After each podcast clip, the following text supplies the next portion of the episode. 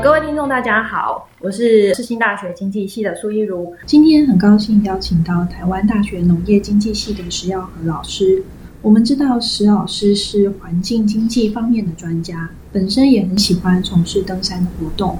我们今天就一起来听听石老师跟我们分享他过去从事登山的经验，以及这个兴趣跟他在环境经济研究方面的一些心得分享。石老师大概是从什么时候开始进行这个登山的活动呢？第一次接触大概是什么时候？呃，如果可能比较真的正式有经验的话，可能高中毕业的时候，那时候跟我们的国中同学报了一个那个团，就是去爬玉山。就那时候爬玉山还没有这么的热门，这算是第一次比较正式的经验。后来其实第二次其实再有经验，其实也是又去爬玉山，不过那时已经隔很久，又隔了三年之后，那时候是跟大学同学一起去。但是其实前两次其实都还是蛮，这还蛮商业性质吧，就是有点跟团嘛，大家就带在东西上。对，应该现在大家继续去 Google 的话，你就会发现，就是玉山也算是台湾所谓的百岳里面应该算是最好爬的一座。就是所以它为什么它为什么爬的人会那么多？除了说它是当时台湾最高峰，那名气比较大，那其实另外一部分是因为它的难度确实也不高。对，就像后来我们第二次去爬的时候。那时候其实说真的自己也是有一点呃自以为体力很好这样，那时候我就说，哎、我三年前去爬过，然后那时候呢跟同学们约约，就是决定说我们就是当天来回，就是说我们早上去爬，然后到山顶，到中午的时候到山顶，然后当天就下山这样。所以其实太多的事情训练。那当然准备就是说，我就说呃我有去爬过，那我大概知道这个路况是什么样子，然后我们也大概还是有，呃这边当然还在跟大家讲说，当然。不能真的完全没有准备去爬高山，那还是有一定的危险性的。对，那我们那时候如果现在回头来看，当然是可能以这个 安全智障来讲，确实呃安全性不是特别够，但是我们还是有做一些基本的准备，包含说除了说呃基本的路况啊、地图啊，或者说当天的天气啊，或者我们也知道说呃像比如说通常在比如说，如果玉山当天来回来讲的话，大部分大家就是说，如果可能机电以前没有到某个地方，那最好就要折返，不应该再继续往下走，因为再继续往下走的话，很容易可能下午的话，就天气容易不好，或者是说，说如果路上出什么事情，有可能说那可能就有抹黑的危险。对，还是有一些准备吧。我听起来确实还蛮多事前准备的耶，因为石老师你也有爬过蛮多次山的经验，那你有没有之前的一些经验或者是印象深刻的事情可以跟我们分享吗？OK，印象深刻印象深刻就是那个时候，大概是我研究所的时候，那时候本来就是也是跟朋友们约了要去爬雪山，然后但是后来约了很久，就中间遇到很多事情。为什么会延宕那么多事情？中间过程也蛮有趣。有一次是我受伤。所以要延宕，然后还还有一次好像是我有朋友，他跟他女友分手，所以他心情不好，他不想去。然后后来呢，因为时间拖太久，后来我决定说，那不如我就自己去好。然后就自己去。然后我还记得那时候应该是冬天，所以那时候其实山上还有雪。但是我呢，其实并没有在就是在有雪地的状况下爬过山，所以说那次经历是蛮特别的。那当然就是之前也也做不少功课啊，然后哎就是上山去了。一路爬爬爬爬到山顶了之后呢，那个时候呢，其实就在想说，哎，那我是要原路折回来到呃一个比较大的山庄去住，还是要照原定我本来在呃安排路线，就是再往下走去住另外一个比较小的山屋。然后那时候就想说，嗯，时间还早，那就往下走。然后呢，走一走之后呢，发现呃，就是确实开始，因为就往下走那段走的人就比较少，所以就是变成说路径有点不是很明显。呃，对，然后有些本来正常路可能就被雪盖住嘛，所以那时候大部分就是要看大家的这个足迹，就前面如果有走过的话，就跟着他走这样子。然后后来走到一个地方的时候，就是可能确实也是经验没有那么够，所以发现那个路线判断错误，应该说路线判断错误两次，好几次吧，就有时候是走一走又原路折回，然后那时候还有一次是呃，就切错地方，然后往下滑，滑下去之后呢，发现没有路之后。光是那个地方，可能就花了三十分钟，要从那个雪地上面爬回来。所以那时候在爬回来的，快爬到一半的那个当下，就想我看一下手机，说我手机还有电，可是没有讯号，那这样怎么办？那这样，嗯，那如果他没有办法求救怎么办？那后来是还好，后来还是有，就是又爬回来那个路线，然后后来就还是有找到路，所以正好在天黑以前，就是到达住的地方，所以算是有惊无险这样子。对，对，但是所以那次的就是印象确实就是非常的深刻。然后呢，后来也就也看到非常多的资讯，就是劝大家说，没事的时候不要自己一个人去爬山，因为如果自己一个人去爬山的话，呃，就是比较没有照应嘛。那真的出了什么事情的话，可能也会比较危险。对，但是呀，但是他就是我觉得是个蛮特别的经验。对，就是有这个经验之后，在爬山的规划上，嗯，有什么觉得应该要注意的事情呢？除了如果你真的有一天。选择自己要去爬的话，你有没有什么觉得事前有一些功课是要做的更多的事情，可以跟我们分享？事前功课嘛，对，事前功课呀，我觉得就是对这边讲起来也挺有意思的。后来其实我到处爬山的时候，其实多数的时候还是对，但是就是确实随着这个经验累积越来越多，让我们知道更知道说到底，比如说像我刚刚讲到，就是说可能那时候会走错路，其实有部分是因为没有经验，所以路径判断错误。那后来当时说，哎，这次有这次经验了，下次你就知道说，那如果不确定的状况下，可能不要往下走，或者是可能就知道说更，知道应该再多看看，再慢一点。可能那个时候，因为我确确实那个时候其实因为因为就是天快要黑了嘛，所以其实那时候走的就之前走错路的那几次其实有点急，所以可能就看到路就开始乱走。但有那个经验之后，就知道说，哎，对，那应该再想一想。那我想应该现在，我想现在的话还有一个很好的呃帮忙，就是说现在大家的手机都有 GPS，然后也有很多线上的地图，所以其实你可以多花点时间去看一下，说你到底现在有没有走在这个路线上。对，因为像我们之前，对那时候是什么？二零一二、二零一三的时候吧。那时候那时候应该有智慧手，我忘了那时候我们是拿什么手机啊？但是那时候手机。肯定我是没有什么所谓的这种离线地图啊，还是什么东西，所以就纯粹只能够靠自己的判断或者是资本地图。但资本地图的话，我们就不知道自己到底在哪里嘛，对吧？但如果现在有这个手机有电子地图的话，其实我想就是安全性上应该其实就是应该会提升不少这样。但是它离线，它还是可以抓抓到你的位置的。嗯嗯，就只是只要你有 GPS 的话，你手机还有电就可以。嗯。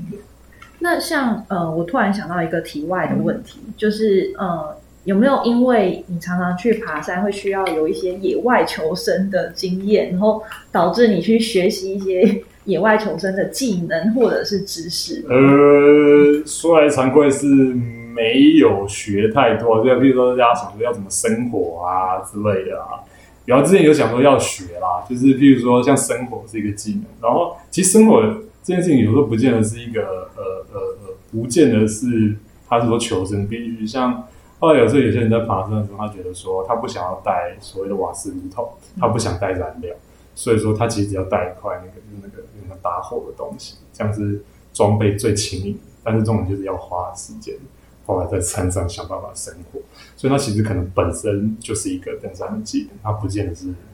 野外求生，就是就是只为了求生而已，对吧？但是当然就是说，就是对吧？除了生活就是一个很重要的技能之外，那就是说要。怎么样找水源啦，或者是说，呃，有没有什么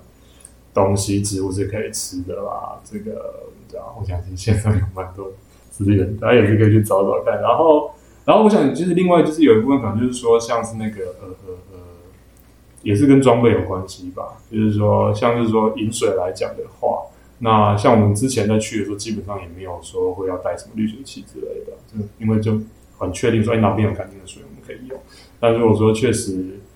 真的要以防万一的话，像现在很多人其实都会自己带滤水器。那比如说，那它的水源这个来源就会更多。比如你看那个很脏的池子，你有滤水器的话，你可能还是可以直接滤水，然后拿来喝这样子。对，所以呢，水源上的话，安全性就会多一点。原来还有这么多的配博。那呃，那石老师，您从事登山活动一直持续到现在啊？你觉得登山这个活动对你来说最吸引你的地方是什么？呃，我想吸引我的地方，可能就是可以，就有有不少机会可以享受自己的时光吧。对，就是当然第一个是看风景嘛，对吧？其实我像人家说有人人家说啊，你爬山不会觉得累吗？我说当然，爬山过程很累。我就跟常常在开玩笑，如果我有钱，我有直升机，我其实我想直接坐直升机到到山顶上去。我只想看风景，我其实不见得真的那么非常的喜欢爬山这个过程。当然没有到不会说到不喜欢啦，或者是说我觉得可能看风景是最重要的一部分。但是其实，在爬山的过程中，就是可以享受到蛮多，就是自己跟自己对话这个过程嘛，对吧？不管是轻松的跟自己对，或者说觉得自己可能快要出事情的时候，跟自己对话说啊，我应该怎么办之类啊。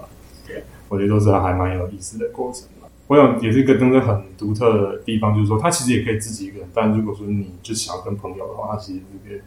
跟朋友一起从事的活动也是也是非常好的活动。我想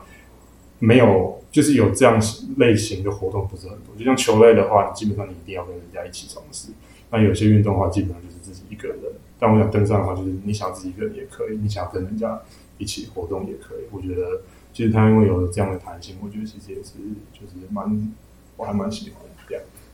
你刚刚有提到说，其实你登山是想要看更多不一样的风景，所以在目前的登山的这些经验里面，你是爬了很多个不同的山头吗？还是呃，你可能在网络上看到了一个地方，你觉得哎这个山蛮漂亮的，你就会选择下一个地方就是去那边呢？呃，可能会吧，就是确实是应该说，说真，其实我登山经验也没有。真的并不是很多啊，真的跟所谓的所谓专业的这个呃，比如说以登山为业，就像现在有很多网络上其实有些，比如说大学生他们毕业工作之后，就是